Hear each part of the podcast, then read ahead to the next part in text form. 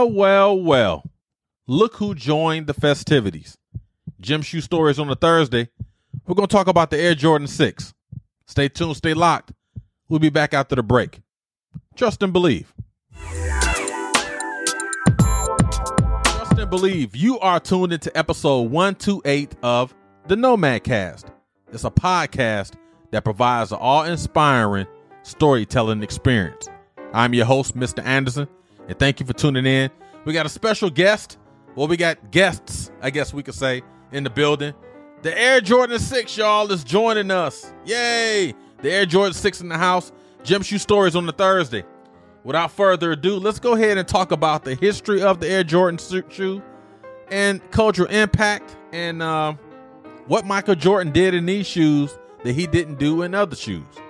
Let's check it out. Let's talk about the history of the Air Jordan 6. The Air Jordan 6 debuted in 1991 with an original price of $125. Ladies and gentlemen, before I get started, 125 freaking dollars, not this colorway, but this actual silhouette. When it debuted in 1991, it was $125. As you can see here on this picture, I, yours truly, for my birthday, paid 200 and something dollars for this shoe. Oh, by the way, $200 price tag.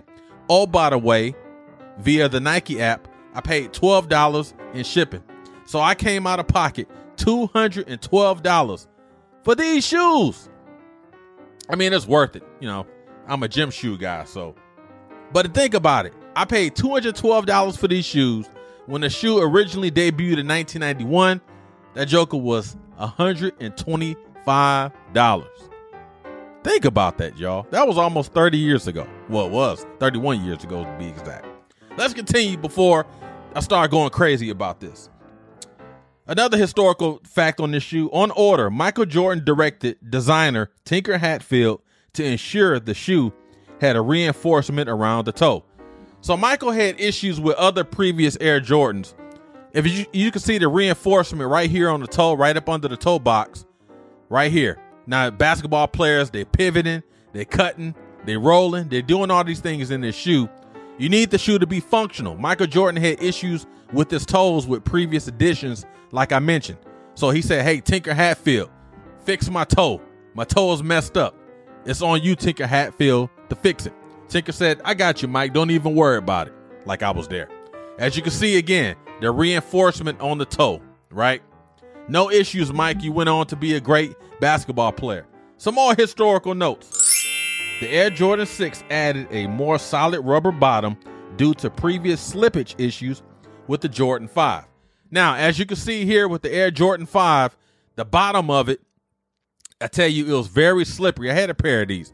Very slippery. You'll be playing basketball in these and you think you're in the freaking ice capades, rolling on ice. The Russian judge gives you a 10. So Mike said, Hey, Tinker, I know you just redid the toe, right? I'm giving you a lot of orders. I got another one please do not make the Air Jordan 6 slip and have, have me doing ice capades like you did the Air Jordan 5. Because as you see here in the notes, a lot of kids were falling, and I've seen it personally. I myself personally was falling with the way that sole was made for the Air Jordan 5. The Air Jordan 6, as you can see the bottom of it, look at this rubbery sole, more traction. These holes can, can be able to uh, provide some additional traction. Um, sound like a tire commercial provide you additional traction. But if you look at the holes of this, right, you can tell it's almost like little suctions, if you will. A lot of pivoting, cutting, doing everything that a basketball player, an active basketball player, is doing. This shoe was phenomenal. It gripped it. It hugged the road like a Michelin, commercial, like a Firestone, like a Goodyear. This sole hugged the basketball courts. This sole hugged the concrete courts. For y'all that's old school cats, you know exactly what I'm talking about. More historical stuff, please.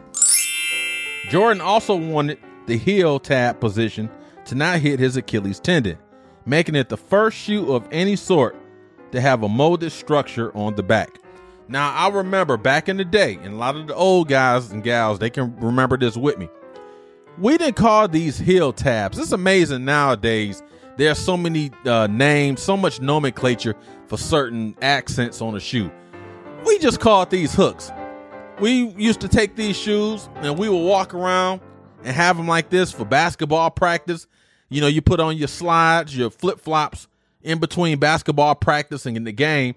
And guys and gals was carrying their Jordans just like this. Y'all know y'all were, because I was there back in 1991. We was all doing that. Now all of a sudden, I guess now with the infusion of the internet and we've become smarter, now they're heel tabs. Back then we called them hooks. And y'all know I am not lying. Now, we talked about the historical fact. One thing I didn't mention, and I you know what, I'll save it for the nostalgia piece. So let's talk about style. Style and charisma. This Air Jordan 6, I'm telling you, we used to wear these jeans, cross-colored jeans with them, damaged jeans, used jeans. That was the name of the brand. And we would kind of put the let the um, the blue jean because they were baggy back then. We would let the blue jean kind of hang over the tongue. You want to show the tongue, right? And your pants will actually fall in between the tongue, your ankle, your leg, and all that, in between the uh, heel tab. So it, it made you look fresh. I mean, you was fresh to death, as we used to say back then. This is a phenomenal shoe, a beautiful shoe. If you listen to other gym shoe stories on the Thursday, I always talk about this. Phenomenal shoes, beautiful shoes. I wasn't really a fan of this trim. I like the original trim, as you can see here in some of the other colors. But this midnight blue, blue and navy, you know, I call it blue. Uh, this silhouette was is beautiful. The thing about this type of shoe with this colorway, the silhouette is phenomenal. But with this trim and this colorway, you have to be very careful when you're walking around. If you're like me, I don't like walking in grass. I don't like walking in dirt. So when you rocking this shoe, whether you got jeans on, whether you got basketball shorts on or whatever, to keep this shoe clean, my recommendation is to use some type of new age cleaning solution. You may can use some soap. If you use a toothbrush, be careful how you brushing uh, the shoe because it can strip away some things. But if we're going back to style, I mean, this shoe was perfect for jeans. You know, you could wear it with shorts, like I mentioned, but if you're wearing blue jeans, any type of pants with this, let that top of that pants hit in between the daggone tongue and that heel tab, and you're on it. Nowadays, guys and gals, they don't wear the jeans like we used to. Their pants are more tight, they're fitting. Nowadays, we had baggy pants. So when you wore baggy pants back in the 90s, your whole pant can fit and almost like balloon out. I mean, you had to be there to do it, but nonetheless, you can still wear these with shorts as well. Phenomenal shoe, beautiful design. Everything about this shoe is fascinating. It's fantastic. I haven't worn these yet. I bought them for my birthday. My birthday was July 13th of this year, right? Happy birthday to me. Happy belated birthday to me. And I haven't wore this shoe yet, but again, if we're looking at style wise, I mean, just look at it. Got the little velvet piece here, got the toe tab. Look at that toe box. Now, if you remember, we're talking about style, and I'm gonna point some things out. For the older guys, remember this used to say Nike Air in the back. Y'all remember that? Used to say Nike Air in the back. But you can rock these on a regular. If you have your kids going to school, you know, I know this shoe costs a lot, and I'm not telling anybody to buy it, but you know, if your child is doing well in school, you want to treat him or her to some Jordans, hey man, ain't nothing wrong with it. You, you deserve it. Get you a pair of Jordans, Air Jordan 6s.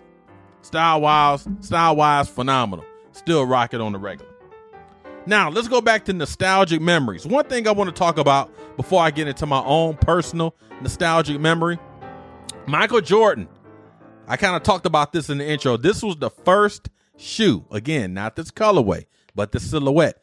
This was the first shoe that Michael Jordan won a championship in, as you can see here in the photo. They were black and red very first shoe that Michael Jordan won a championship in against the Lakers in 1991.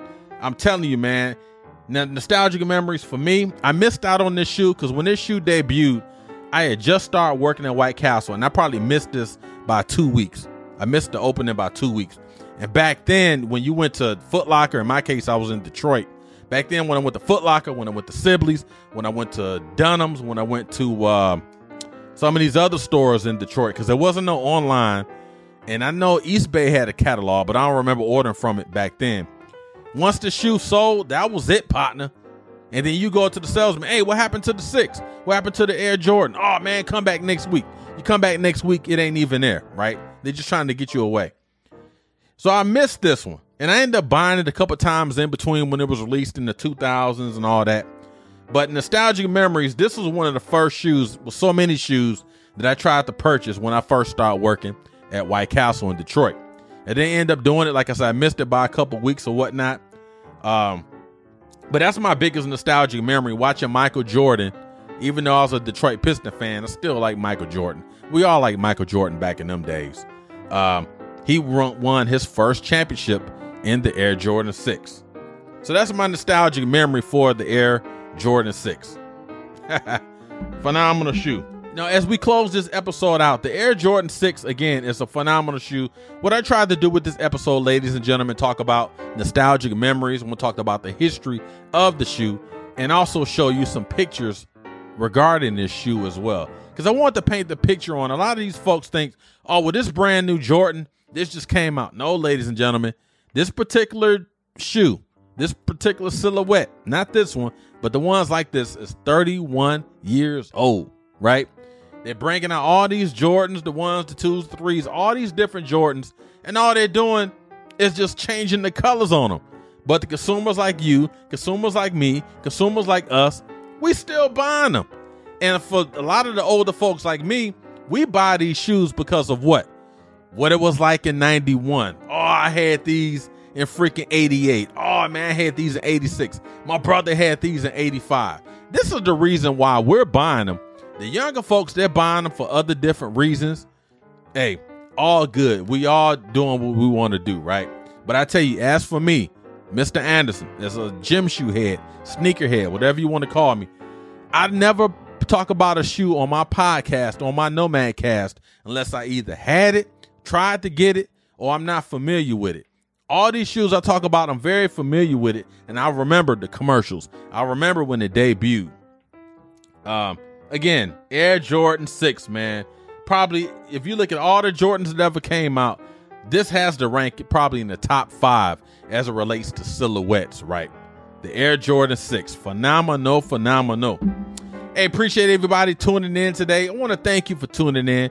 If you notice, I haven't done a show in a couple weeks. I've been doing a lot of interviews with my military friends and comrades and all that. I'm definitely going to keep that going. But I appreciate you guys tuning in. Thank you for the increase in subscriptions, the followers on all the social media platforms and all that. Thank you again for tuning in. It shows me that you're you you like the Nomad Cast, you like what I'm talking about. And as I try to transition into more storytelling on a Nomad cast. I think that's the way I want to pivot. I think I'm passionate about telling stories. I like listening to stories. I enjoy stories. So why not marry the two and have your whole podcast, your whole Nomad cast talk about stories? So that's why I talked about the awe-inspiring uh, storytelling experience. That's what I want the Nomad cast to be. So definitely continue your support. Thank you for everything that you do. Stay alert, look alive, be the best that you can be. Until next time, let's say it all together. Trust and believe.